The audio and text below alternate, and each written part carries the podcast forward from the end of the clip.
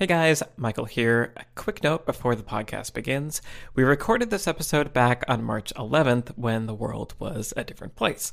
We were planning on publishing it to time with the release of A Quiet Place 2 and then doing a patron exclusive episode on the sequel as well. Now that its release has obviously been pushed back, we decided to go ahead and just publish this episode now. And instead of A Quiet Place 2 being our patron exclusive, we recorded an episode on Scott Pilgrim versus the World. So if you want to hear our Scott Pilgrim episode, you can join our Beyond the Screenplay Patreon and listen to it today. The link is in the show notes. We'll be back next week with an episode on Jurassic Park, so keep a lookout for that. But in the meantime, here's our episode on A Quiet Place. Hi, I'm Michael, and welcome to Beyond the Screenplay. Today we are talking about A Quiet Place, the 2018 film directed by John Krasinski, screenplay by Bryan Woods, Scott Beck, and John Krasinski. I'm joined by the Lessons from Screenplay team, Trisha Arand. Hello, everyone. Brian Bittner. Hi. And Alex Calleros. Hello.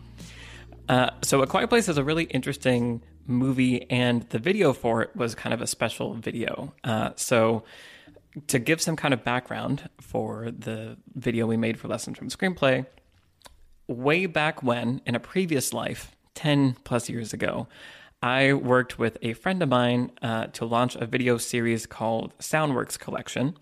And it was this thing where we would go and shoot interviews with sound designers and sound mixers working on all the biggest Hollywood films. They would talk about the sound design techniques that they used. Uh, and it was really fun. It was the first time I got to go on the lots and like see what it was like to mix a movie in an actual soundstage. Like Skywalker sound. Skywalker that was pretty sound. So exciting. cool. Trent Reznor's house. Went to try to. yes. Hans Zimmer Studio. Brian- Still sorry. Brian will hate you forever. Um, but one of the first videos we did, and one of the first people that we met, were these two sound designers, Erik Aadahl and Ethan Van der Ryn. And so, fast forward 10 years later, A Quiet Place is coming out. I have lessons from the screenplay.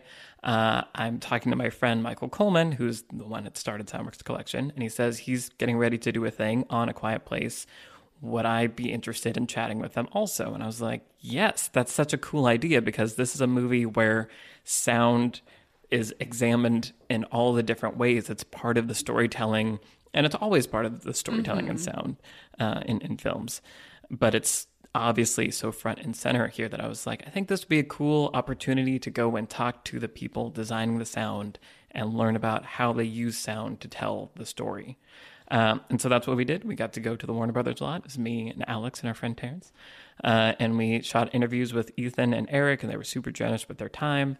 Uh, and it became this cool video. Um, and it, it's it, it was a cool way into this weird movie that also has a weird script.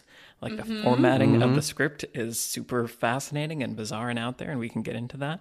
Um, but so yeah, so that was kind of the background of uh, creating this video, and I think it, it a Quiet Place remains such a cool study of the impact sound can have. As I've said before, I'm always looking for examples of very clear uh, touchstones. Like when you're trying to create something and you just want to purely look at how does sound affect storytelling, you can watch A Quiet Place and it's just front and center all the different ways that it, it affects the storytelling. What I always like a movie that can call a mainstream audience's attention to parts of the craft because sound Yes. is the invisible aspect of filmmaking, and usually people only notice sound when it's like. Oh, like Transformers should get like the sound award because it was really loud and there's a lot there's, a, there's a lot of sound. Yeah. But I think A Quiet Place is really interesting because it is, as you said, Michael, sound is such an integral part of the storytelling itself, and it's it's it, it affects the characters and it affects everything. So it's it's cool for people to have that experience of like, oh wow, I didn't realize how much I was missing sound mm-hmm. until it was taken away for long stretches, and then when it comes back, it's really intense. You know, mm-hmm. there's parts of this movie where there'll be stretches that are very silent, and then you'll hear some music playing in an earbud. And it's like almost overwhelming. It's like, whoa, music! Like it's really loud and intense, and it's just like a normal song. But because you've had this absence for so mm-hmm. long, things take on a like a bigger, I don't know, weight. Yeah. Or, or, or like um, Regan having the hearing aid in her ear, and you hear this sort of like low rumble, and you don't necessarily notice you're hearing anything until she takes it out, and you hear literally nothing. And then it's like just playing with those like very soft dynamics. That scene's brilliant, where she takes off when she's trying on the new hearing aid. It, it's it's one of the most remarkable scenes I've seen in a while, where you're with this deaf character in the kind of like horror of the silence. You know, just like absolute silence, and there's no escape from it. And I love what the sound designers said uh, in your interview with them, and then you, Michael, and then you ended up putting it in the video, which is just that sound, you know, comes in through the back door in a way where, like, we often unconsciously hear, and this is similar to what you were saying, Alex. We don't necessarily pay attention to what it is that we hear. We automatically sort of assume, but we have so much more range, right? With what like we can hear than versus what we can see. There's so much that we can hear that we cannot see. And so mm-hmm. like, you know, even just sitting we're in this apartment, like we can hear we have headphones on, but like other if we weren't, we would hear the traffic outside and we would hear like maybe a plane going over and we would hear like, you know, maybe the air conditioning that's on, and even just like all of these the neighbors all of these tiny sounds that are creating a soundscape that extends so far beyond the boundaries of what it is that we can see. And so, good sound design is able to build the world out far beyond the boundaries of the set that someone is in. And so, this movie does that spectacularly. And the other thing that I think that they do, that they mentioned, um, the sound designers mentioned in the interview with them, is that we actually tend to trust our ears more than our eyes because of that thing. There's like this reptilian brain thing. I think it was something you were talking about where like if you hear a sound down a dark alleyway, you like immediately like it triggers your fight or flight or whatever. You can't see what that thing is, but immediately it like sort of sneaks into your brain and like and triggers this like deep emotional um psychological thing. And so like it's actually I I wish I had the data on it, but if we see, if we hear something versus see something we actually that are incongruous right? And we see this sometimes in editing where like we'll get a pre-lap audio mm-hmm. from a scene that mm-hmm. hasn't happened yet. We're paying more attention to that thing than what it is that we're seeing and we actually tend to trust our ears more than we trust our eyes. Yeah, I had a really weird experience with this where I was in an old apartment I lived in, which was a studio apartment, and the door was locked. And I was on the phone with my friend, and I heard someone walk past the apartment, but their the floorboards, I guess, were like connected to inside the apartment. Mm-hmm. So it sounded like somebody was walking right next to me. Mm-hmm. horrifying My mm-hmm. dog didn't react. The door was locked, but still my body went into like this Right. weird mode where I was like, logically, there's no way there's anybody in this apartment. But like my body just kind of went, but I hear somebody. So now I'm going to freak out a little bit. It was really strange. Yeah, and it goes back to we were also talking about sort of this thing with Blade Runner, right? Which is like, you know, you're building this like set and you want to create the feeling of like all of this life that's happening all around it. And so in Blade Runner they do a lot of it with light. I think they do almost that thing, almost that exact same thing that creates this really built out and lived in world with sound in a quiet place. It's so cool. You have to watch this movie in surround sound because like there, it's like one of the best surround sound mixes I've heard in terms of actually making you feel like you are in this space and not just like oh when a car goes by you hear it behind you or something like that. Like it feels like you are surrounded by the movie which is really cool. Am i the only one here who saw it in the theater I saw it in the theater. you did okay Yeah. because like i had this feeling of like i couldn't even open like my and i even brought snacks that i knew were going to be quiet but still it was like everybody is so quiet so then like during the waterfall scene it's like everyone eats right, right, right. It- it- it's a cool movie theater experience because I think people aren't usually engaged that way, where a movie is that silent, like tr- with true silence for long periods, where you actually can hear every little sound in the theater. It's it, it creates a different atmosphere. Yeah. One of the great things about doing all this work with Soundworks Collection was getting to, uh, you know, obviously hear the sound designers talk about the importance of sound, and it really helped me appreciate how important it is and how uh, integral it is to the cinema experience. And I think that's a thing that we kind of generally know, but it, it was cool getting this deep appreciation. But, you know, we talk about a movie can have bad cinematography. It can be shot on an iPhone, but it doesn't feel cheap until the sound design is bad. If Yes, you put yes. amazing sound design with a poorly shot movie, it feels like a movie. You still engage with it like a movie. And sound really is kind of the thing that brings it all together and brings a movie to life. And that's happening constantly. And, and that's what's so cool about A Quiet Place. You know, you were saying, Alex, uh, like Transformers movies sometimes get attention just because they're so loud. And it's so interesting because Ethan and Erik have done all the Transformers movies also. Right. And they were really excited to get to do something like A Quiet Place where I think a lot of people might think, oh, it's easy because there's not that much sound going on. But there's always sound going on. And when there's no other sounds happening, when there is no dialogue or explosions to put constantly, like you're just kind of laid bare. Uh, and so I think it's also a good movie to look at if you're making a film and just kind of getting into filmmaking to look at what is the sound that's happening when there's quote unquote no sound because there's right. always there's always sound, and there's actually very few moments when it's true, pure silence. Yeah. and like that may like you know talking to them in person they were emphatic about like we actually did that because that's a thing that You don't do. never Yeah. You always have room tone or something. Well, well, I talked about it with um, uh, Star Wars Episode Two, right before the the sonic charges go Oh, off. Like my brain thought the speakers went out in the theater because, like, and I mentioned this on on our Episode Two podcast, but it was just like you have zero sound before you have this big boom, and it was so affecting because you, like you said, you literally never have no sound in a movie. Well, it was funny because I remember when The Last Jedi came out, AMC theaters had to post some like notices being like, there is a scene in this movie where the sound cuts Oh, out really? intentionally. Please do not complain about the sound dropping out. Because people during the like during the whole like Laura Dern the whole light, maneuver yeah the whole dome maneuver the light speed Yeah. destroying everything people were like walking out and being like the sound went out for a second it's like it's like uh, favorite moment in people like Right. this is the It's best moment you just thought it was a problem uh, anyway Oh, speaking of people being annoying and sound, uh, one of my other disturbing experiences in the theater of this movie was hearing the guy next to him trying to impress his girlfriend by when there's no dialogue for the first, you know, however long of the movie. I just hear him. I didn't hear the entire thing what it said, but I just heard him go, "No script."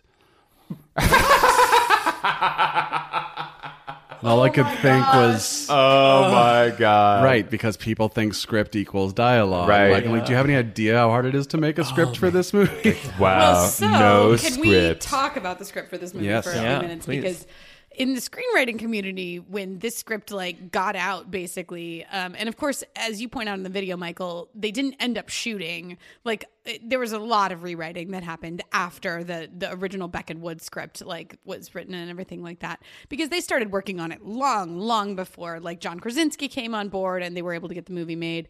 Um, but what they did with formatting of the script, you know, ultimately probably isn't going to change things, but it did really open up a lot of conversations about why in the world do we write certain things the way that we write? Because they were dealing with this challenge of we have to get this past readers. And Right. the, the rules of like how screenplays are supposed to look on the page are so rigid.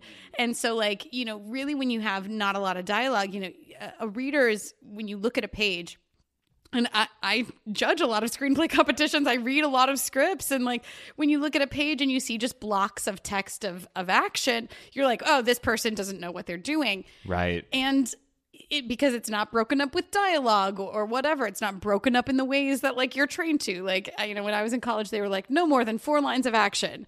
And so i still like find myself prejudiced against like larger blocks of text than mm-hmm. that and and stuff like that. And so really it was cool what beck and woods did when they just were like we absolutely don't have dialogue. And so for pages and pages and pages of this. And so, what in the world do we do to keep the readers, because they are your first gatekeepers? What do we do to keep them reading? And what they did was awesome. They messed with it. They messed with it all the way. like hardcore yeah. yeah, for, for context, if you like, if you haven't read the script, it's really the original script because you can read the Krasinski script now. Actually, it is Oh, online. oh, interesting. Um, but the Beck and Wood script is it has it has things like pictures and stuff, which is cool. like the monopoly board they're playing right, Yes. and, and, like that's definitely helpful to give yourself a visual and stuff. But that's not necessarily playing with the medium of script. That's just adding pictures to it. But the way they really play with the medium is by playing with font size and bold Yeah. and underlining anything that re- relates to noise or Yes. relates to sound. And we cover most of this in, in the video, which you know was one of the first videos that I that I wrote that we wrote Yeah. together. So it was just like it's still like emblazoned in my brain.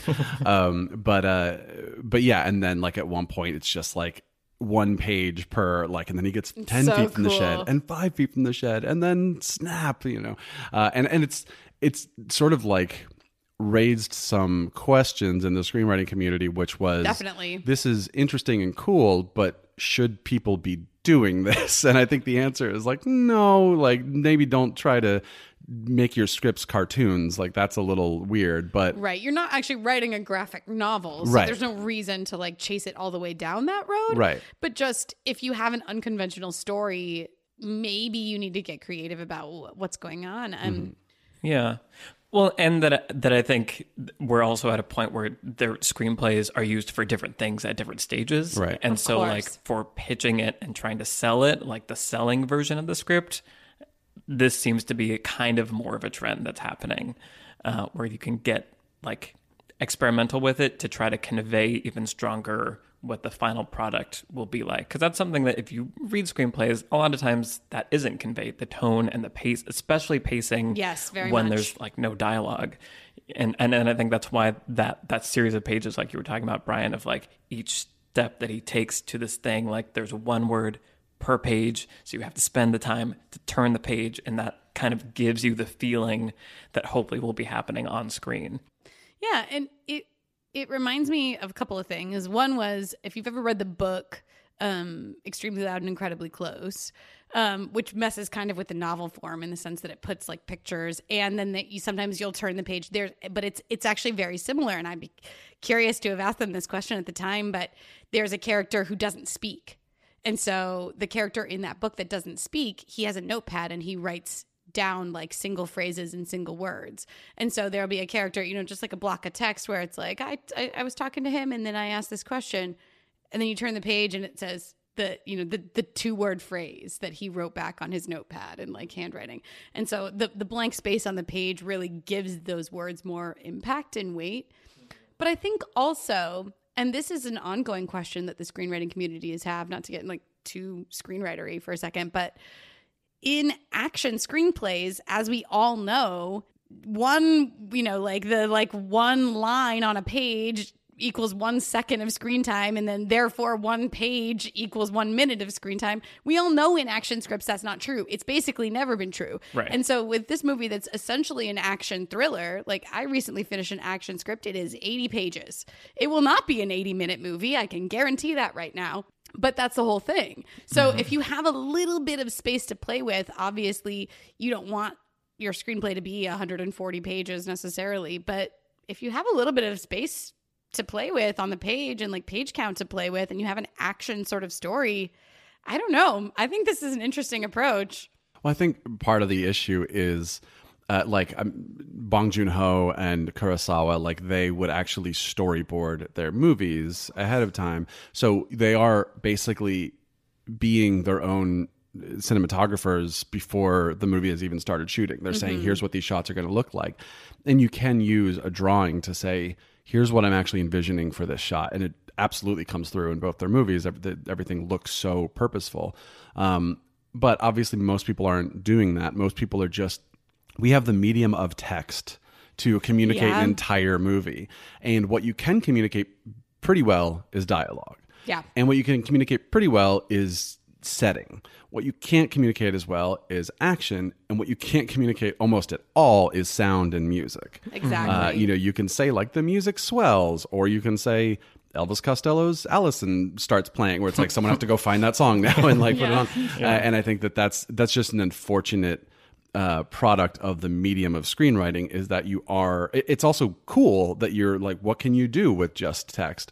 Um, but it's unfortunate that basically you you have to communicate so many things Right. about what a movie is and you don't have to you can leave some of that to the director obviously i mean you're going to leave some of that to the director but uh, but you have to communicate so much about what you want your movie to be using just a white page with black text on it right. And that's the challenge. Yeah, and I think I, I think there is an evolution happening, and I think it's probably going to continue to happen. Like I think at the end of the day, you're still going to need a, a traditional screenplay because it's it's also a production Right. document. Like It is. there's right there, there's a lot formats. there's a lot about the traditional format that seems so limiting but also once you get to production it's like no i need to know like this the page breakdown and the scene numbers and if it's too experimental it's like how do i plan this as a ad you know it's like you need some sort of formu- formulaic structure there. But i will say that i do i do think there's something to what they did with the quiet place script as an as an editor and a, as a director. It's it's really gratifying to like get to read something where it's like the editing is coming through. You know it's like mm-hmm. it's like the the direction is coming through. And it's it is hard for me to read scripts sometimes where it's like i'm trying to watch this movie in my head as i'm reading it and i don't know if i'm clear on really the intention in those areas you know it's it's because the action is being written in one line but is it really that brief or is this like is this a whole page equivalent of action in this one line uh, it makes it hard to like watch the movie in your head in those instances so Absolutely. yeah yeah. This episode is brought to you by Visit Williamsburg.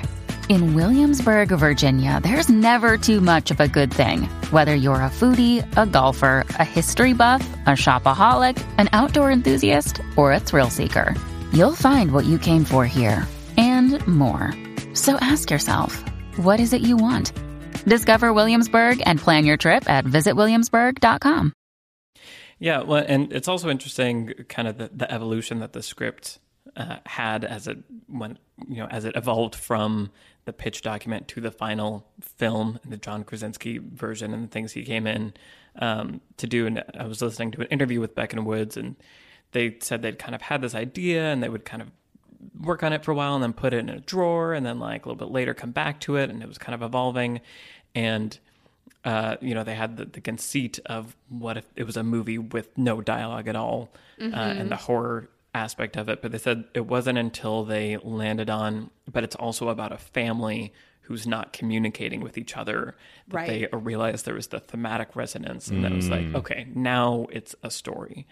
Um, and so it was cool hearing about that and then kind of how they, you know, it got into the hands of John Krasinski, who also showed it to his wife, Emily Blunt, and they were like over the moon about it.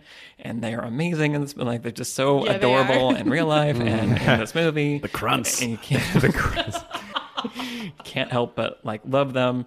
And so it was also interesting hearing the changes that uh, John Krasinski wanted to make, and like one of the the strongest openings I feel like of any movie recently Yes. is is this Yes. opening where the child ends up with the toy that makes the noise and mm-hmm. it reveals why there's well, that opening quiet sequence does so much It really because does. it introduces the world and introduces the rules of the world it introduces the family really well and it's also the the character's ghost it's it's Yep. it's setting up the trauma that defines the character relationships for the rest of the movie Yeah, it does so much with almost no dialogue. Obviously, ASL is dialogue, but like there's still not a lot of that either. You Right. know, but you mm-hmm. are getting you are getting I know Alex you said like you get kind of annoyed whenever the camera pans over newspaper headlines and stuff in a movie. yeah But I think this it- the opening doesn't bother me so much as like when it cuts to his basement The Right, whiteboard. right. the whiteboard Yeah. yeah um, But it's like, what are you gonna do? I know. You know, I give it a lot of credit because it's like, yeah, if they're not going to talk about anything, then you do have to kind of cheat at some point and just be like, here's the headline, here's the whiteboard about the problem they're trying to solve, and you know, it's here's him crossing off the like radio frequencies he's tried already. It's been like 400 days, but he's still trying. I don't know. yeah, I think I think Don't think too hard about it. yeah. Right. Um, no, I think that there is this sort of like we've we basically have what we call the up uh, prologue Yeah, yeah, yeah. now. You know, like where the first ten minutes of your movie is like something heartbreaking happens, and that's w- where the characters are, and that's very effective.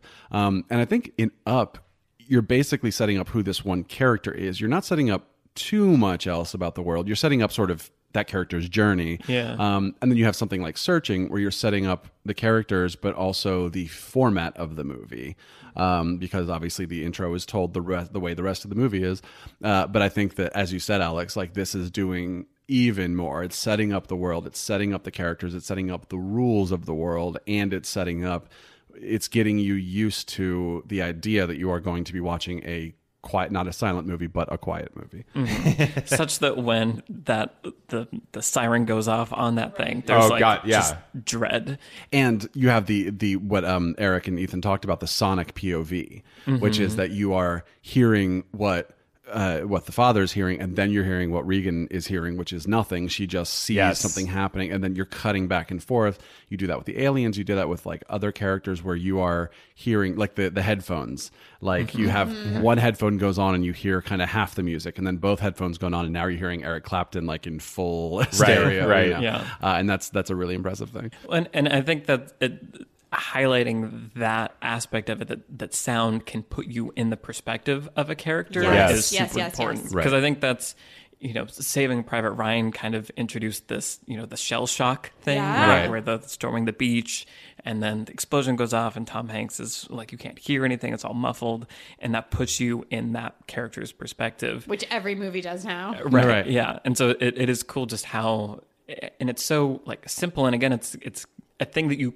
could write into a screenplay now i think and people would know what that means Right. and suddenly you're seeing this moment from this character's perspective i think it's a very powerful tool And then you have something like the uh, when the lantern gets knocked over, it sounds like an explosion, and no at no point are the sound designers of the movie or the audience going, "Oh, that's what it sounds like when a lantern knocks over." Like that's not the point. It's The point- emotional. It's right? an the emotional point is this is the the resonant, the emotional resonance, or the or the impact of this moment is loud and meaningful so we need to kind of ramp it up a little bit and you don't want to do that too much obviously because then anytime someone s- steps on a stair it's like creak you know Right. um, but like to do that on a on just pick a moment like that and then to really hit that sound hard I feel like they use up their quota of that in that scene because the raccoons falling also sounds insane. because they like scream as they fall it's like definitely like an alien scream as they Loudest Right. of all time. yeah. Yeah. But then they kind of like then it's like earned from that point on. Yeah. Yeah. And just just to return quickly to that opening sequence,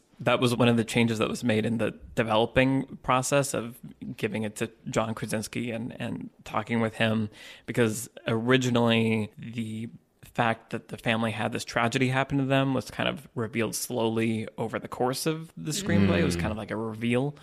Um, but John Krasinski was like, no, we need to like put Yeah. that in the beginning. We need to know what's at stake. We need to understand what the family is dealing with. And that is so critical because also then nothing happens for like So true. a Right. pretty long Well, part of and like movie. it's really important. It's important for a movie like this to like do something like that early. Yes. So you're really nervous because if you're gonna kill like the youngest, cutest kid in the opening sequence, then Yeah. that means you're willing to probably kill another cute kid, right? so like, and that's that's really important for a movie like this, and that's Yeah. what Children of Men does so well. It's Yeah. like, yeah, we killed Julianne Moore. There Yeah, have to be good luck. stakes. Yeah, exactly. Yeah, in the original script, it was actually that the flashback is he, the father, is driving with two daughters, uh, one of whom is April, who is Regan, and the other whom is Iris, who is basically Beau, just like the the kid who is gone. Um, and then there's a car accident, which the father isn't even at, at fault for, but then Iris dies. And April's ears are bleeding and she can't hear anything, Whoa. and that's how she Oh, becomes deaf. Uh, and then the the tension, which the tension is still here between Regan and Lee, of, of, the, of like, do you blame her for it? Do you still love her? All that kind of stuff. The tension comes from. I think the daughter blaming the father and the father feeling guilty for getting into this accident because he was kind of not paying attention, but it was still like someone ran a red light kind of thing. Right, right. Um, and then and then that tension comes from that moment. So it's a it is a cool moment, but I agree. Like just putting it all up front, uh, you know, uh, accomplishes so much. It's so important because I feel like the main thing. So, if you are going to make a low budget movie, essentially, which I feel like a lot of us have or want to do, you are put in a position of you want to create something special, unique, interesting about it. You don't want it to feel gimmicky. Right? And so you also so you want to you want to have that thing that you can go into a pitch you know, and say like, okay, so it's this thing or whatever, you know, it's Bird Box, which like wanted so hard to be a quiet place. like, but like you, you go in and you say you have like, here's the weird, you know, high concept thing about this. But at the same time, and, and that might get your movie sold, and that's good, right? So like we talked to Aneesh and Sev about about searching and and that kind of thing. Like, but and they did a great job in that movie of then actually telling a story and and not making the audience feel like they're part of a weird experiment because that's the mm-hmm. thing that audiences don't like to feel. Right. And so a movie like Searching or this or whatever it is, like could easily feel as an audience member like okay well you're doing the gimmick now and like the gimmick is the gimmick. And so if there if it doesn't feel like there's a real story being told if it doesn't feel like there are stakes then an audience is going to immediately check out. So front loading right? This horrible tragedy that happens as a result of like so starting it after the apocalypse it's also just elegant exposition right? Like Yeah. we i think we were talking about this in um arrival in the arrival podcast where we were going like you know, normally the alien invasion happens at minute 30 or Right. whatever. It's already happened it's done it's over. We're now focused on this really human story and how they're going to deal with it. There's this horrible tragedy and then it goes from there. And it gives the characters room to breathe and it also makes it not a gimmick. And the fact that they made one of the central characters deaf and gave her a special skill to survive in a soundless world also is an amazing way to sell this. It's like, mm-hmm. why would this family survive, right? You basically have to give your characters some kind of design that earns them why did they survive? They all like, know sign language. they all know sign Yeah. language, so they can talk to each other and nobody else can. Yeah. Like it makes Yeah. sense and it, it's just really smart writing. It what also creates a, a level of tension as well, though, because if you can't hear, you can't hear if you're making sounds. exactly. You can't mm-hmm. hear if you did something that messed up. So like it's also a danger, which which is mm-hmm. also there's so much. The character design in this movie is great because everything was tuned to maximize danger and problems for this family. you know, it's like she's about to have a baby. Like she's about to like burst a baby out of her, which will not Can we not describe it that way? it's the worst way I've ever heard birth described. like honestly. It's a really traumatic scene. I think I'm just like getting the energy of that scene out. Um, No, you're right. Yeah. I mean, and that and that is another it's another smart character design where like you're it's kind of a ticking clock, right? You're putting a ticking clock Right. into the movie the minute that we cut from the cold open essentially into that. And and it's a really effective ticking clock because it's it's an unpredictable element, but one that you can't get rid of or leave behind, right? Right. And so it's just a really smart narrative device. And I feel like, uh, yeah, it is so intelligently constructed that, you know, in general, I don't like scary movies. And I feel like this movie is Me neither. hey um uh, but but and i feel like this movie is chock full of like scary movie things sorry trisha again um I lived. good yeah. That would normally turn me off but i feel like because of the intelligent construction of it it, it all feels earned and that almost just makes it more frustrating to watch. Like it was just so funny. I was watching it with my girlfriend and she was having a very vocal monologue throughout the entire thing about w- how she was feeling which echoed basically everything i was feeling that first viewing. And you see her uh, you know, when it reveals Emily Blunt, like time has passed, and then you see that she's pregnant. You're like, oh wow, okay. And then there's a moment where you're like, You realize- wait, wait a minute, movie, Yeah. are you gonna do this to me? Yeah, and then yeah. like when it starts doing it, you're just like, Uh, when, when she goes movie. into labor, like Right. that might be the most stressful feeling I've ever had in a movie Right. theater. Like that whole sequence is so stressful. with the nail too. The nail, yeah. Like, Chekhov's nail. Make it worse. It's Make it just worse. Yeah, it it like stretches it to the point where it, like it's almost unbearable. it's almost Yeah. unbearable. or but it is it's, uh, unbearable, but in a beautiful way. Right. And then it, it does crescendo and climax in this beautiful way with her scream. And it, it Right. The, It's almost- the payoff is great. Bursting a baby out. Birthday- She's screaming. Wow. I feel like it's almost not even a horror movie as much as It it's a. isn't. It's like a suspense. A, It's a suspense. That's how I would say it. Yeah, the British way. it's it's a suspense movie that has. I feel like neither way sounds right now. That sounded uh, right. but yeah, it's it's like it's like, it's like a thriller that a has thriller. these horror elements to it, Right. and I think that like yeah, it's a scary movie, but I don't think of it as a scary movie. I think of it Yeah, as it's not a- horror. It's not. Right. It's not trying to get under your gory. skin Yeah. in like a grotesque way. It's it's about the suspense. Mm-hmm. Yeah. Um, I often think about the difference between horrors and thrillers. Like, basically, I don't know, and this is a very simplistic way of thinking about it, but basically how many people die, right? Mm, like ask yourself mm. that question. And and if the number is like more than 4, it's a horror movie. And if Infinity it's, War, interesting. And how many named characters uh, anyway, but just like Infinity All War. of them. but just like when I went into this movie, you know, it the cast is so contained, and of course, you know, the contained thriller is in itself a subgenre, and this, Mm-hmm. even though it's like wide open space, is still a very contained thriller. Yeah. And actually, the film does a really good job of establishing because th- this is one of the hardest things to do in a contained thriller. Again, I just wrote one; it was very difficult. But one of the hardest things to do is elegantly like establish some of the logistics of the containment. Right. Like, right? why Like- do you have to stay contained? Right, exactly. What what is keeping you in this place, and also like what's the layout of it, and especially on the farm, there are many buildings, and so it's like you have to do a really good job. And so that scene right at the the opening where he goes um, up to the top of the grain silo, and you can see the whole thing. You see the lights and the fields and everything that they have. You see exactly where the truck is positioned it doesn't feel like it's exposition, but it is because we need that information in order to understand how contained this is. Right. But again, because of a small number of characters, you're not really worried that like everybody's going to die, right? Because other than uh, if they do, there's no movie. So you have, you know, six characters essentially. We're going to lose a couple of them, probably. Otherwise, there are no stakes. But we're not going to lose all of them. And so that's kind of what makes it a thriller. It's about how are they going to survive this? And then the fun of watching it becomes about the ingenuity of the characters and about the ingenuity of the screenwriters. How are they going to push this high concept all the way out and all the way out and continue to provide surprises? That's what makes a contained thriller fun to watch. Well, and I think one thing they do so well in this movie, I, I shouted it out earlier, but it just make it worse. Yeah, Yeah. for sure. it's a good lesson and make it worse. Just the grain silo. like Yeah. just everything. oh my god. Like they every sequence of this film, they made sure to like mine it Mm-hmm. for like how could this be even more horrible for this character Yes. in this moment? How could it be more dangerous, more impossible to escape? But somehow they do. And Mm-hmm. usually when you're writing, your first thought is, well, I can I can write my way out of this. I know how to get them out of this situation.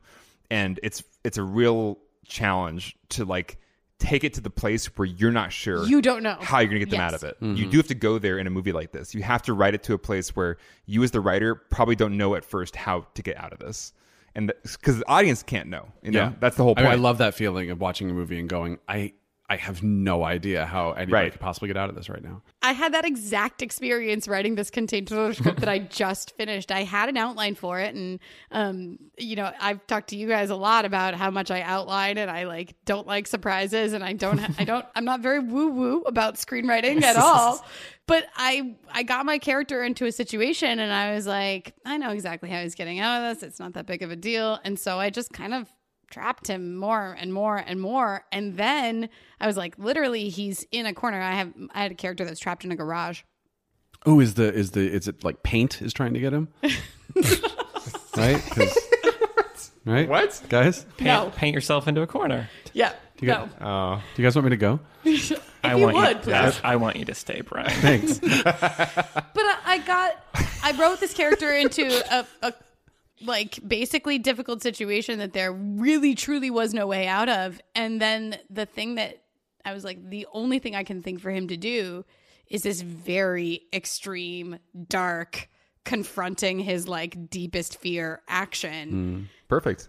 Yep, it turned out to be, but it was like quite a A journey to get there. it was a journey to get there and, Yeah. and you know even if even i don't know I, i'd be interested to hear more you know from beck and woods but like i wonder if there was some of that and, and john krasinski if they were just like no this isn't difficult enough yet right mm, Right. Like, these characters are actually quite prepared so you have to kind of take away and strip away all of the preparation they've done. You have and the nail everything is a great wrong. example of Yeah. how. Mm-hmm. The nail is a great example of how mm-hmm. to take away preparation. Well, in the original script, like one of the big set pieces is a silo, a vertical silo. So, like, I think it's the father who is going up, up, up as the thing is chasing him. And it's sort of like, yeah, what do you do when you are like, and there's even a graph of like, this silo is this many Empire State Buildings high or whatever, like this fraction of an Empire State Building. Um, but the point being, as you said, like, there is no there how do you escape from that? There is no escape from that, you know, and, and like putting the character in that impossible situation. And it reminds me of a, a quote that Greta Gerwig gave uh, in an interview about Little Women, where she was talking about her writing process. And she said that writing is just sitting with the problem. And I was Oh, like, yeah. yeah. that really resonates, where it's like that that is what the hard part of writing is you get to a point where you don't know what to do. And then your job, you are a writer, your job is to sit with that problem until you figure it out. I'm so frustrated with that reality because like I like to be productive. Like I like to be productive and just have like you know I, oh, I I did my work today. Like I got something done. Like I, I when I'm producing or directing or things that have like tasks associated that you can like check off and like oh I I finished this part of the process. And man, when I'm writing by myself and I'm like I don't know how to solve this problem. I don't know. Maybe this is the wrong protagonist. I don't know. I don't know. Maybe this. Maybe that. And, But- and all you have to do is all you can do is like sit with it and like think about it for a long time. But I think there's something freeing about saying that's what writing is because Right. instead of saying It's saying okay. It's okay. right instead of Yeah. saying the problem means that you're not being productive, it's not that. Right. It's that part of being productive is sitting with a problem. You know, I've like when I used to work with like spreadsheets and stuff, I was like, I'd rather spend four hours teaching myself how to make a formula that can do this thing Mm-hmm. that would take me 10 minutes to do than have to do this thing for 10 minutes every time I have to do it. You know, Dude, preach. Yeah. but it's like there's something so satisfying. It's like, yeah, maybe you didn't actually get from point A to point B in that day, but you spent the time to like figure out that problem. It's a weird analogy, but like I think it's the same thing, really. Yeah, no, I think that's a that's super important because yeah, writing is super hard. So you have to equip yourself with the proper attitudes to tackle all of these things, and I feel like that is Right. an attitude that for me kind of led to creating lessons from the screenplay. Even of just like there's the easy way, but I want to force myself to do it the hard way to learn the like the fundamental thing that's going to work more or less every time. Like spend the, spend the time to do it the hard way so that you know you have the tools to face the problem, not just you figured out how to jump past the problem. Um, Yeah. writing is hard. I mean, that's absolutely true. It just also really reminded me of what we were talking about um, when we were- talking about heists. Um, so, like in the Mission Impossible um, video that we did, and then of course in the Ocean's Eleven um, conversation that we had, we were talking about how like everything needs to go wrong, and um, like sort of the rule of the less we know about the plan, the better it can go. Mm-hmm. But the more we know about the plan, it needs to go really, really badly, basically. Otherwise, we don't want to see it. So, you know, so the the situation where we see like, okay, the kids are like painting, they're soundproofing the walls, and we have this box to put the baby in. It's the baby box. So dramatic. Starring Bird Sandra box, Bullock. baby box.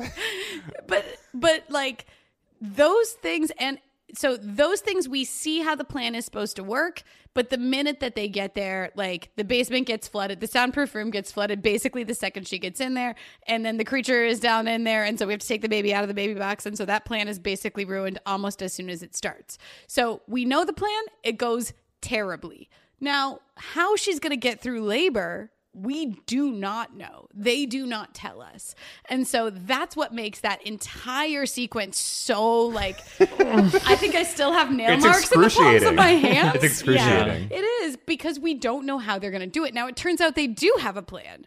And the plan works perfectly. Right. But because we don't know the plan, the fun is watching it Right, unfold. right. So Yeah. the golden rule of the less you know about the plan, the better it can go still applies. Yeah. Right. Hey, it's Kaley Cuoco for Priceline. Ready to go to your happy place for a happy price? Well, why didn't you say so? Just download the Priceline app right now and save up to 60% on hotels. So, whether it's Cousin Kevin's Kazoo concert in Kansas City, go Kevin, or Becky's Bachelorette Bash in Bermuda, you never have to miss a trip ever again. So, download the Priceline app today. Your savings are waiting. Go to your happy place for a happy price. Go to your happy price, Priceline. I have a, a statement I would like to make. Emily Blunt.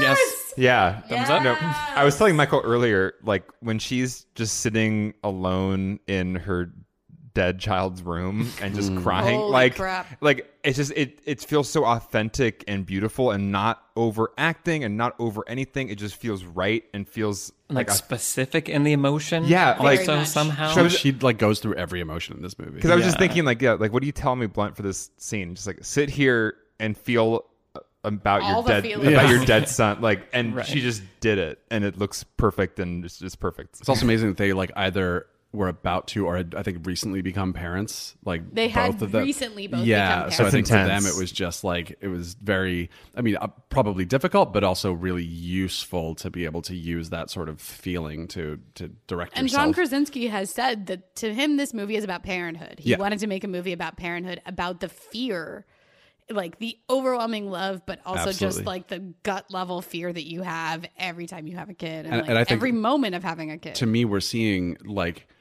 more and more horror movies be about a specific theme. It's not like what if there were crazy things or whatever. It's like Right. it's like no, like Get Out or A Quiet Place or even something like Parasite, which isn't quite a horror movie, but it's almost like treated like a horror movie. It's Right. almost like presented like horror. Um, where you have these things that it's like no, this the medium we're using the medium we're using the premise of the movie to talk about one specific uh, idea in the way that A Quiet Place does. Alex feels that way about Midsommar. Yes, maybe I'll write a video about it someday, Trisha. We'll all watch it.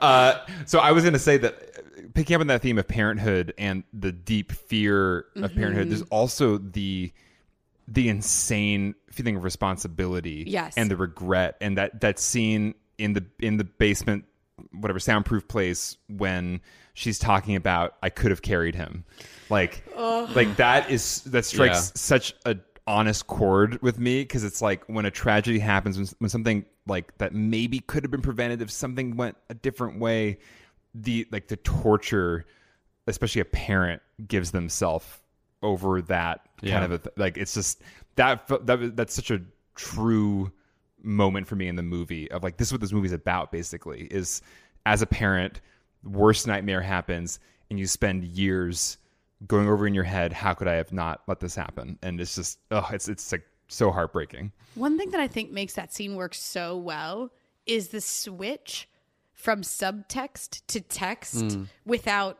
a blink, like basically without a mm. blink. As, as like, Krasinski does like the slow turn. yeah. because the subtext is it's like there at every moment, right? Like every single conversation that these people have with each other, every second that they're together, the presence of Beau is there with them. It's a ghost for everybody, right? right the whole family Exactly. And so for them to not address it textually and not talk about it in conversation or whatever, and then in that moment where they're talking about something else, like logistically, like the kids are fine, they're fine, they're like over there, they know what to do, they're da da da. And then she's like, I could have carried him. And like th- she even says it that way. They I don't comes think out they of- it ever comes out of nowhere. I don't Right, think they ever say Beau's name really. Right. Right. So it's just that it's the pronoun him, but we immediately know. And as an audience, it gives us that like, wait, you're going to talk about the thing now. And Right. in the same way that I think it does often in real life, where f- feelings are hidden underneath the surface. And then the mm-hmm. minute someone starts to talk about them for real, everything changes. And the way that we perceive what's happening in the conversation just changes our emotionality and our investment in it. when it, it's so well placed in the movie too because it's at this pivot point of you know things just got real things are real bad what are you gonna do john krasinski like Yeah. and, she really challenges him you know it's, she basically assigns him to death. yeah She yeah. does. she's like protect our children at all costs go Promise me. yeah It's like, okay, well, bye, John.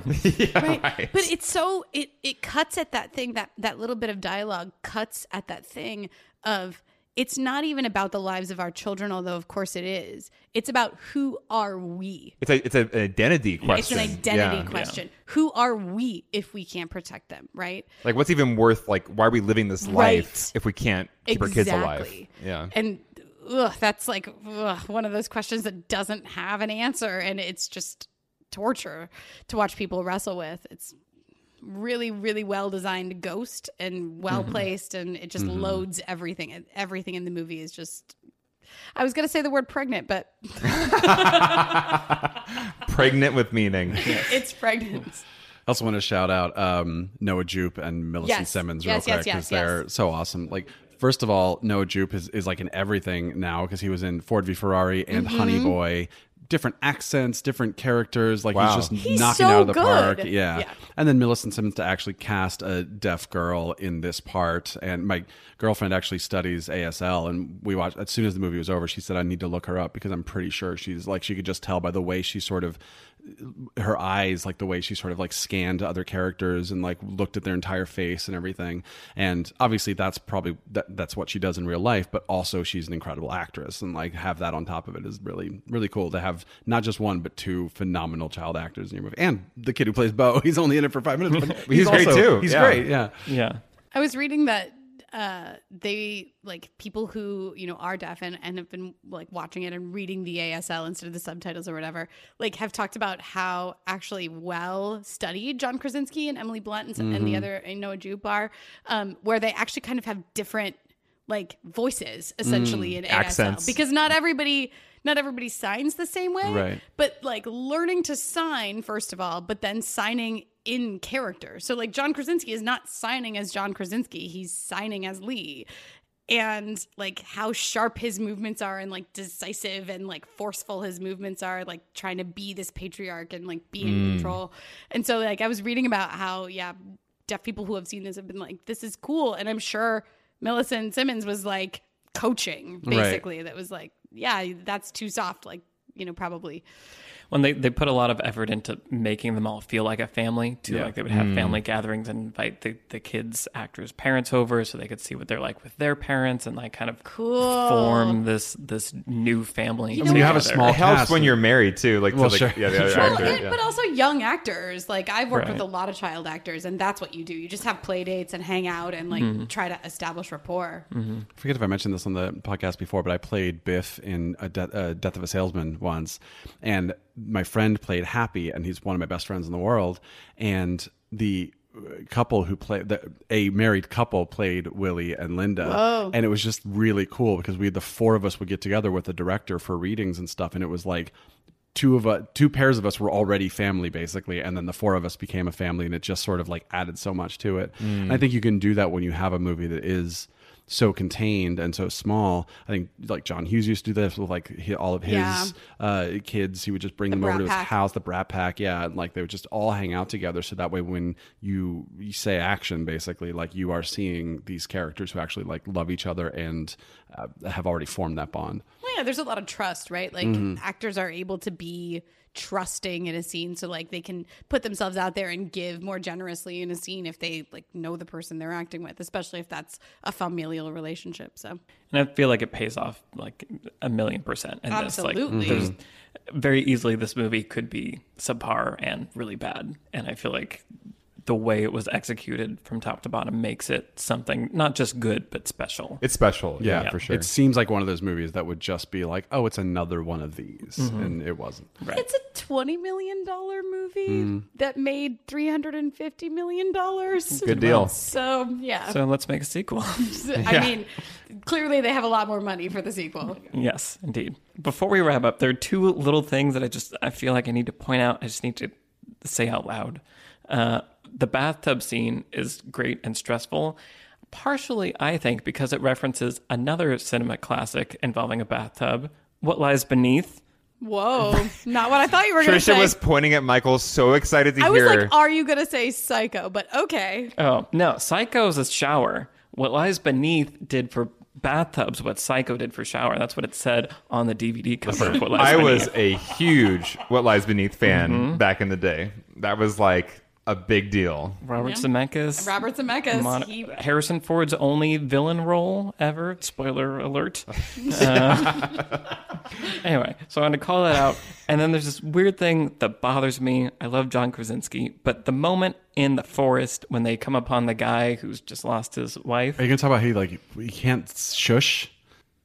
well, the way he shushes. Yeah, he like he like puts his yeah he like puts it. Trisha, this is a visual like, medium. not- uh, he like No, he like I want to know if I'm like I want to know if I'm I'm correctly imagining what you guys are talking Yeah, about, he which like- is the he smushes curvature his of nose. his finger. Yeah, Yeah. when he like rubs it past his nose, really. Right. It's like he's so intense about how he's, that the finger comes and then it hits his nose and it brings his nose around and then it goes past. So he's like he's really intense about the shush. but I it just never feel like, crosses his lips or like lands on his Right, lips. I feel like he Yeah. could have aimed a little better. I don't know.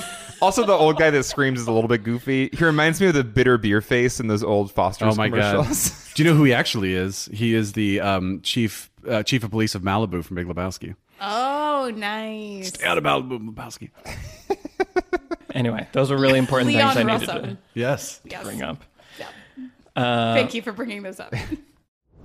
Hi, everybody. We love making Beyond the Screenplay for you, and we love interacting with listeners. I'm constantly checking our iTunes reviews. One of my favorite recent reviews is from Poop One, who said, Thanks, poop one. That's who took that username. Damn.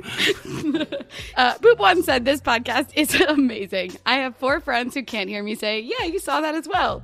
The perspective is different between the folks, but never negative on one perspective. I love the four of them being different and still respecting the thoughts of a different idea of a film, life, or where we all come from. That's an awesome review, Poop One. You can think of us as Poops two through five. So weird that I feel strongly about being poop three. But please, please, if you are enjoying the podcast, we love hearing from you. And so please leave us a review on Apple Podcasts, or of course, you can reach out to us on social media. We love interacting with listeners, and we love making Beyond the Screenplay for you.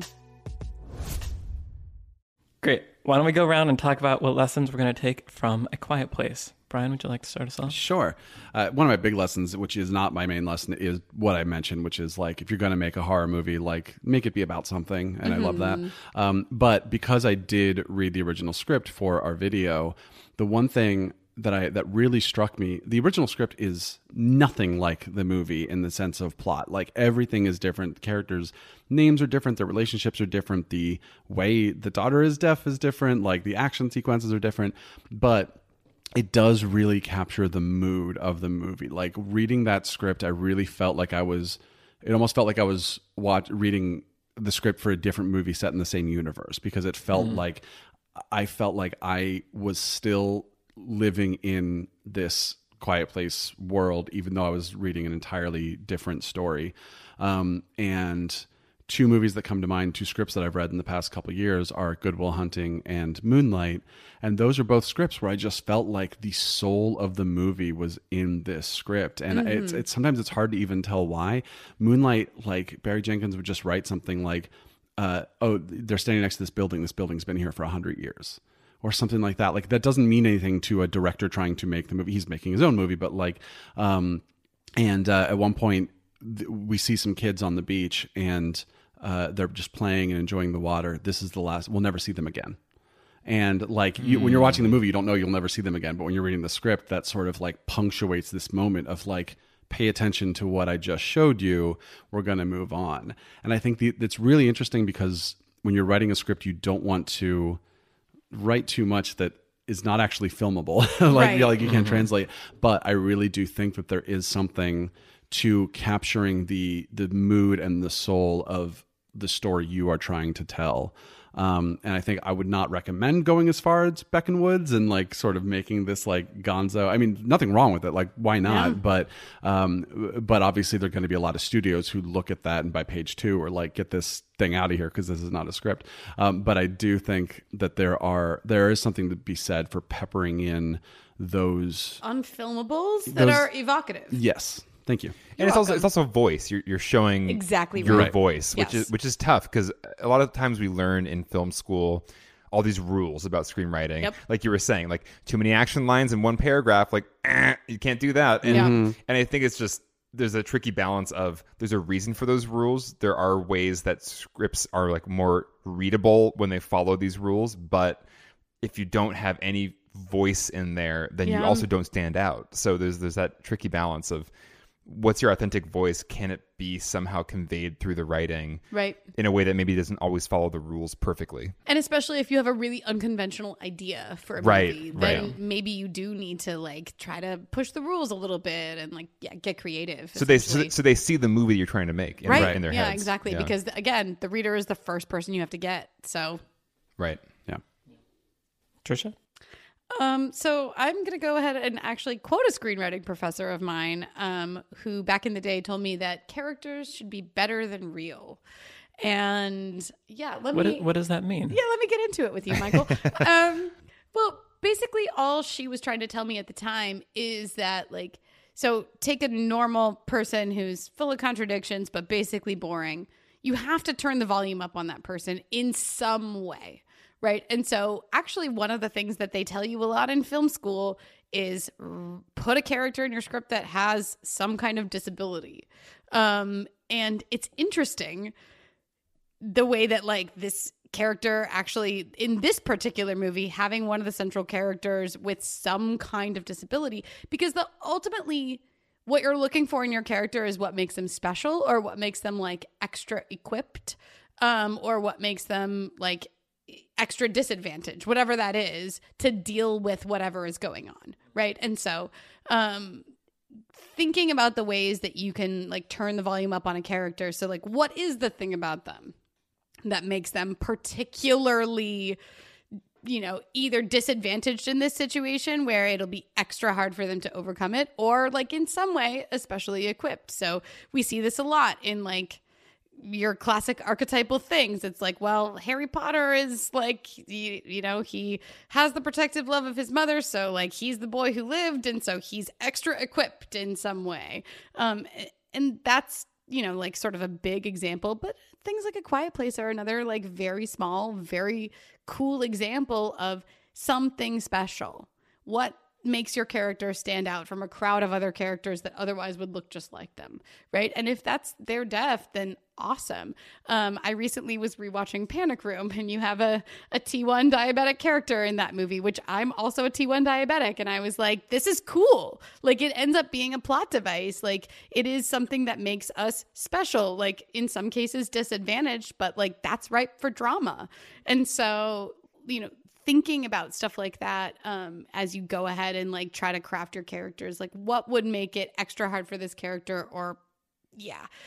Why do we focus on them? What's special about them? Thinking about that in character design. And and sometimes like if there is nothing setting your character apart just start going through that list of like why them? Why this person? Yeah, yeah, hundred percent. I I think they were Beck and Woods said that one of the things I loved about the script was that in the end, uh, Regan's perceived, uh, you know, disadvantage is her superpower. Exactly And- right. And the, the exact opposite for the aliens, where their perceived superpower is actually their weakness. Right. And that's often the thing is that is that characters who start off at a disadvantage, they're they end up being scrappier, more creative, like tougher than characters who like start off having everything. And that's cool. Yeah, absolutely. Alex. I kind of mentioned my lesson earlier, which is just uh, just how well the character web is, is designed in this movie. Of especially, I think um, the father character and the deaf daughter, just like both of them seem to be struggling the most uh, with the guilt about Yes. what happened, and and kind of with each other. Like almost they they almost remind each other of that incident, and both are taking the putting the blame on themselves and carrying the mm-hmm. weight of it and not talking about it like we've been saying. And I think once again, if this was just like a straight up horror movie, then I think those other layers could have been left out. It could have just been like a normal family trying to survive, but there's just so much more going on in this film with that unsaid guilt below everything. And yeah, when I went into this film, I was like, oh, it's going to be a movie about this thing, and it might be really suspenseful and good, but I don't expect more than the one thing. And it gave me way more than that, which was what was so lovely about it. Yeah, for sure. It's kind of like what you're saying, Brian. Like it's about something. It's about characters Mm-hmm. that makes you invest so that you're scared when the scary things right happen. Also, right and really care about them as characters. Like Right. I'm so sure. with that daughter character in this movie. Right. Oh, Like, yeah. yeah. That's like the main reason I want to see A Quiet Place too. It's like, wait, there's more. For, okay, well, I want to see what happens to her. I hope she's okay. Yeah. She's gonna be awesome. yeah, I'm I'm really excited. Um, yeah, my lesson I think just goes back to sound uh, because I feel like that's the obvious thing here, and I think especially like we were talking about earlier, how sound can put you in a character's perspective, and I feel like so much of writing is trying to do that, is trying to make the audience see things through the protagonist's eyes or empathize with them, experience it along with them. And in a quiet place, it's so simple. There are just moments where suddenly you hear what the character hears and you are that character. And so I think that's just, it's a really valuable tool. And again, like I always say, I'm always kind of looking for that like film tool 101 example. And I feel like if you want to learn like what can sound do for a movie, watch Quiet Place. Like, Yeah. there's all of it is here in this movie laid bare so it's very accessible uh, and i think it's just it's a really important thing to keep in your head uh, when writing and especially when directing like sound is such a powerful tool And we didn't even get to talk about dynamics. Mm. right which is well people have to go watch the video because we talk about it in the video a little bit We do. yeah Well, and earlier you said something about how you know like a movie can look kind of you know it can be shot in an iPhone, but if the sound is good, it's like a movie. Mm-hmm. And I think it's vice versa too. You can have the, the kind of the film student mistake. The classic mistake is, oh, we have like a red camera. We're going to shoot a 4K like movie. It's going to like look so good. And then just give Jeff a boom mic. He's yeah, fine. and then like the sound is awful, and like it doesn't matter how pretty your image is. If the sound sucks, like your movie is amateur. Like it's not going to feel right. And so it's it's interesting how sound is more critical in even just like making a movie seem like a movie than anything else. Yeah. I feel like even like when when making movies, when you're in the edit, I feel like I'm always terrified. And it's like, is this working at all? And then once the sound is in, suddenly it's like, okay, we made a movie. Right. There's Right. something here. Right. Uh, I also just had a, like a weird we're old moment because you were like the red camera, it's in 4K, and I was like, God, iPhones are in 4K. Like Right. the time when the red Right, was 4K right, right. and was cool, that was that was 10 years ago. uh, why don't we go around and say what we've been watching recently? Trisha, when I start us off. Sure. So I went over to the uh, Laemmle in Glendale and I watched. Laemmle? Yes. And I watched um, the Oscar nominated film from Poland, which is called Corpus Christi. Did you see it? No. Oh, I it's just made a so good. oh, it's so good. Um, I think it's going to be showing for a while longer. So if you live in LA or like any major city where you have like an art house theater, they'll probably be showing it. It is excellent. It is about like a, a young man who gets out of juvie in Poland and he wants to be a priest, but he, of course, has like this record, so he can't.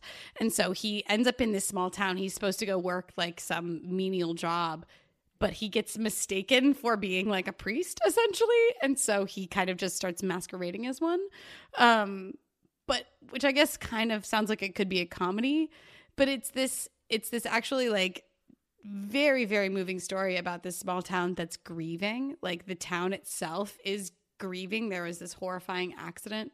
And so like as he's there because he is just there to care for people like the reason he wants to be a priest is because he wants to care for people.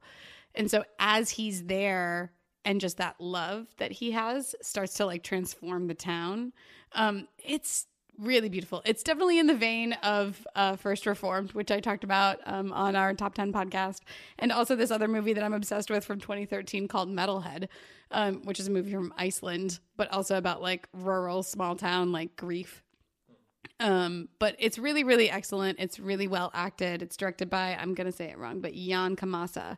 Um, and it's an Oscar nominated foreign language film from this year. Very much recommend.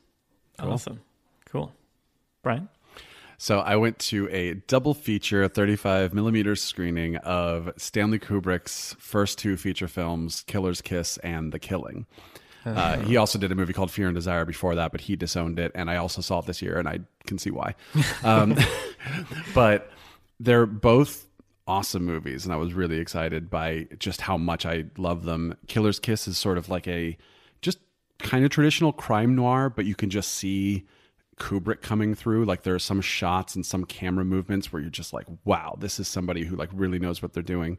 Um, but The Killing is a masterpiece. Like if you are a Kubrick fan, I recommend both these movies.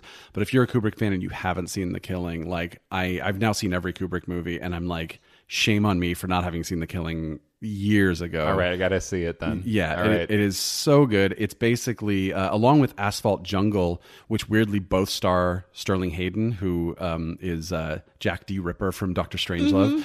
Um, uh, along with uh, those two movies are basically the sort of birth of the ensemble heist movie. Like, oh, we need a bagman and we need a driver and we need a this guy and whatever. Um, so Asphalt Jungle is the first, but then The Killing, I I think, is basically the second. And I think having seen it, I'm like, every heist movie is just trying to be The Killing. You're like, Wow. oh, that's the town, and oh, that's uh, Ocean's Eleven, or like you see all these things that basically then got picked up by other movies, and it's just it's so well done. His just his camera work is incredible, but there're just so many scenes that are like thematically really satisfying and just like cool characters, and it gets like funny at some points too, and just exciting. I was like so happy with just how en- how entertained I was watching. So movie night at your house? What's that? You want to watch it again? Sure, let's like, do I it. feel like you've sold at least me and Alex on it. Michael, you in? I think I've seen The Killing. Oh, really? I think I've seen The Killing. Don't know. It's a heist movie. it sounds like a Michael thing. Maybe I didn't make it to the heist part. What are you watching, Alex? Oh. uh, I am watching Devs on Hulu. Ooh, nice. FX on Hulu.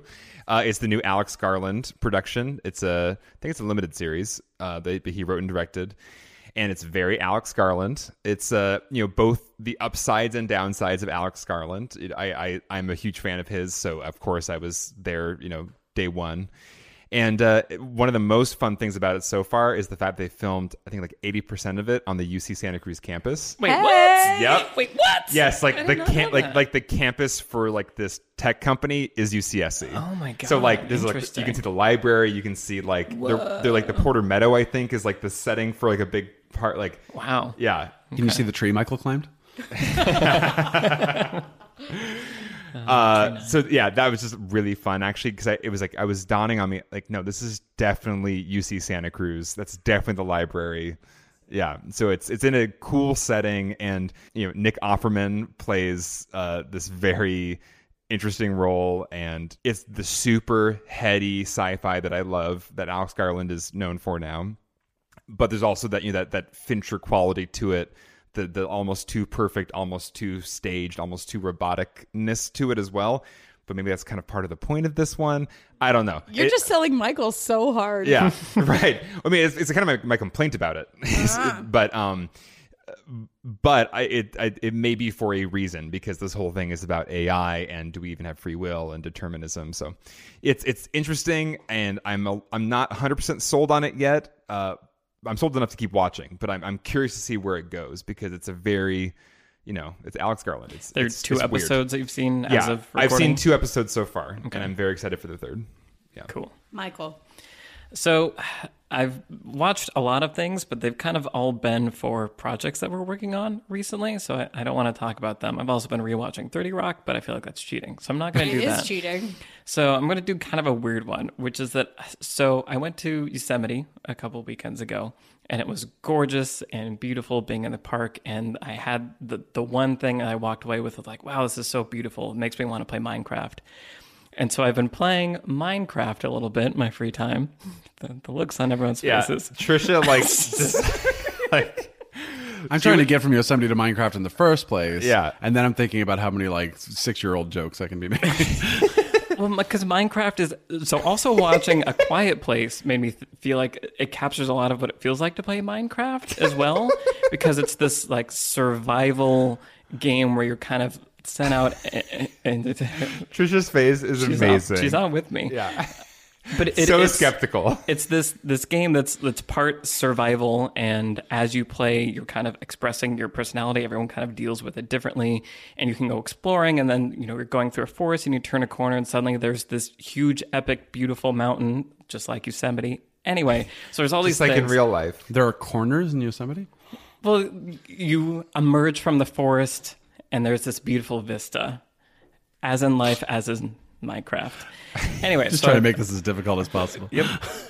I've been playing that some in my free time, and then also watching videos because there's um, you know a million obviously videos about Minecraft and sort of these let's play videos that are also tutorials. But I've also been watching sports recently. Like I was in the situation where I had to watch a basketball game, which was very fascinating. You I've- had to? well, yes, basically, I was in a situation where people were watching it, so I was watching it, and I was I've been watching StarCraft, which is also an esport. Basically, I've been watching Everything but movies. everything but movies, but it's it's made me kind of like and movies. I just can't talk about which ones we I've been watching, but it's it's kind of been an interesting mishmash of all these things that's made me kind of fascinated about how many things can be conveyed with an image and a sound. And I think, especially watching A Quiet Place and, and seeing how much sound affects us psychologically, it's kind of made me appreciate the language of film, but also the language of media, and just that humans can watch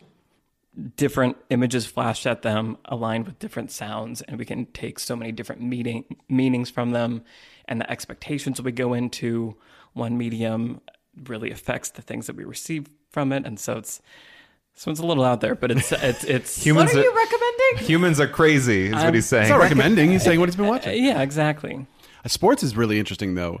Like sports because you have basically Is a it? live producer. The the dramatization of sports.